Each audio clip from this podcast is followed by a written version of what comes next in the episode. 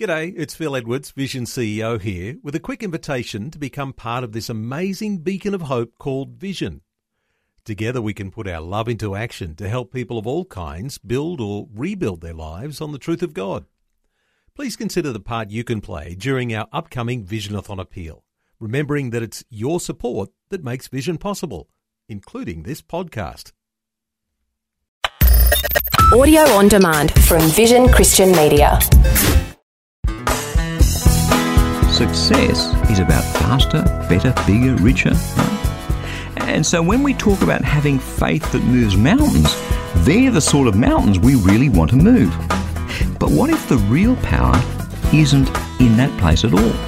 What if the real power is when we're at our weakest and most vulnerable? Hi, I'm Berni Dymet. Great to be with you again as today we take another look at your faith from a different perspective. And please do stay tuned because in just a few minutes I'll be telling you about my free daily devotional, Fresh. It's all about helping you to live out the only sort of faith that Jesus ever spoke about. The sort that's more than capable of moving mountains.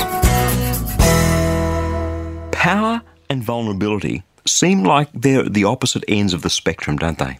It seems like that in the middle of this four week series of programs called Having Faith That Moves Mountains, this notion of vulnerability just doesn't fit. I mean, faith is about confidence, and faith is about winning, and faith is about moving mountains, right? Surely. And yet, yesterday we talked about vulnerability this notion that either we can try to pull against God with our faith because it says we can have anything we want if we just believe. That's what Jesus said. Or we can pull in the same direction as Him, even when, especially when, God somehow wants to take us in a direction we don't want to go. You may have heard me talk about what we're going to talk about today before, but it kind of fits so well with this truth that when we're vulnerable in God's hands, that's when we discover the sort of power in our faith that moves mountains. It's about the 40 days and 40 nights that Jesus spent in the wilderness, nothing to eat, starving, and then just to top things off, the devil comes to tempt him. And the very first thing the devil tempts Jesus with is so eminently reasonable. He dangles this under Jesus' nose. Well, if you're the Son of God, turn these stones into bread and feed yourself. What's that vulnerability all about? What's that temptation all about? What's it got to do with faith that moves mountains? It's in exploring those questions that we discover the sort of faith that truly moves mountains. One of the things that a man by the name of Doug Webster opened my eyes to when I listened to him speak and read his book Under the Radar was the intense vulnerability of Jesus himself. This Jesus who healed the sick, raised the dead, stilled the storms, just to name a few of his miracles. This man who more than any other had the sort of faith that moves mountains made himself so incredibly vulnerable. Have a listen to Matthew chapter 3, verses 13 to 17. Jesus came down from Galilee to John at the Jordan to be baptized by him. John would have prevented him, saying, I need to be baptized by you, and you come to me? But Jesus answered him, Let it be so for now, for it is proper for us in this way to fulfill all righteousness. Then John consented.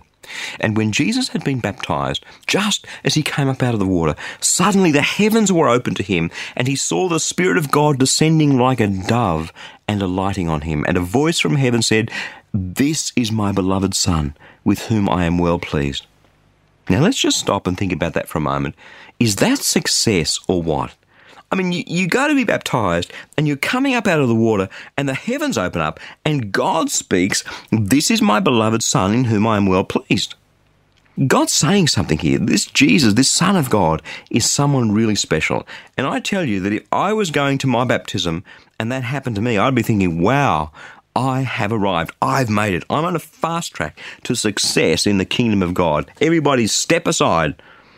And if we were standing there watching this, watching Jesus come out of the water, seeing the heavens open up and hearing the voice of God speaking about Jesus, we'd be thinking, now this man is worth following. This is exactly the sort of man that you would want to appoint as the head of a dynamic, fast growing, successful church. He's got all the outward trappings of success. We like things that, that look and taste and feel and smell of success. And when Jesus comes up out of that water, and the heavens open up and God speaks, he looks and feels and tastes and smells successful, doesn't he? But in God's plan, there is something more. This baptism of Jesus signaled the beginning of his public ministry. The first three decades of his life he spent in a carpenter's shop in Nazareth. God wasn't in a hurry. And now he's about to be launched into public life. And we know the story. We know he had the most amazing, spectacular, powerful ministry. And what a fitting ceremony, what a fitting rite of passage. Surely from here, from this spectacular baptism, he goes straight to preaching in the temple or, or in one of the large synagogues. Surely from here, Jesus is on a fast track to success. But what happens immediately after this stunning baptism? Luke tells us in chapter 4, verses 1 and 2. Jesus, full of the Holy Spirit, returned from the Jordan and was led by the Spirit into the wilderness, where for forty days he was tempted by the devil. He ate nothing at all during those days, and when they were over, he was famished. I'd say he was starving. Some fast track. Jesus has this spectacular baptism, and now he goes straight into the wilderness experience to be tempted by the devil, to be starving and bedraggled and alone, and wait for it, vulnerable.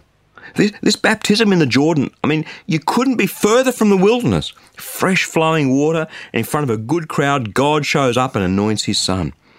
But immediately following that, God himself leads Jesus into the wilderness to be hungry, desolate, weak, and alone, except for the devil who would tempt him. Some fast track, some plan God. What were you thinking? Again, Doug Webster in his book Under the Radar calls this the essential wilderness. The more I look at this vulnerable Jesus full of the Holy Spirit, the more I think he's absolutely spot on. I can't fault this logic as much as some days I wish I could.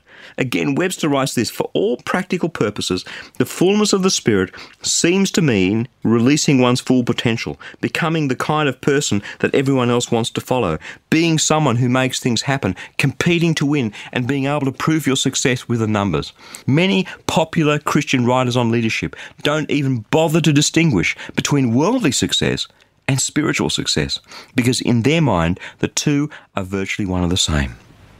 But the contrast between the baptism of Jesus in the Jordan and those weeks in the wilderness couldn't be more stark. It's so counterintuitive that we should follow one with the other. It's so not what we would expect God to do. We expect success to follow success, each step upward, each step better than the last. But God has a different plan a different template of success. And that one takes us so much deeper. The bit that I find amazing about Jesus' own wilderness experience is this He was not led into the wilderness by the devil. It's so easy to skim read this passage and then remembering the, the central role of the devil in this story, imagine that somehow it was the devil's doing that found Jesus in the wilderness. No, let's take another look. Jesus, full of the Holy Spirit, returned from the Jordan and was led by the Spirit into the wilderness.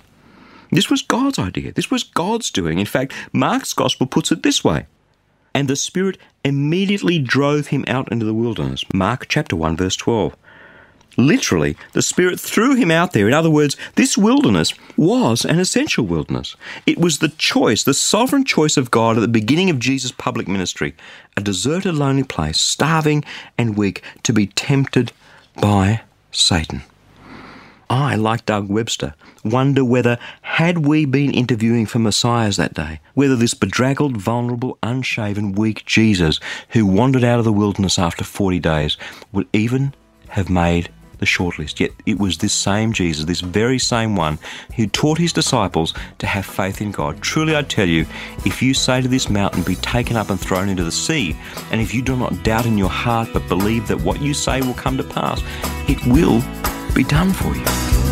Same Jesus.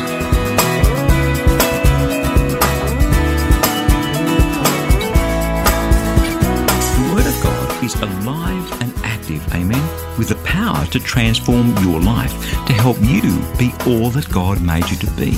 And that's what the Fresh Daily Devotional is all about. It's completely free, and I'd love to send it to you. Each day, you'll receive a life changing scripture together with some words of inspiration, hope, and encouragement from me delivered right to your inbox where you can choose to read, listen, or watch the daily video. It's completely up to you. Remember, God's Word is the power to change, and it's fresh for you each day.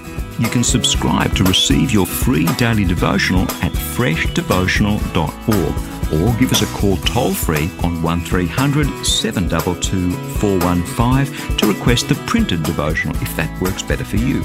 Again, that's freshdevotional.org or 1300 722 415. My prayer is that your heart will be touched and transformed as you draw ever closer to Jesus through the power of His Word. I'm Berni Dymet. Catch you again, same time tomorrow, with a different perspective. For taking time to listen to this audio on demand from Vision Christian Media. To find out more about us, go to vision.org.au.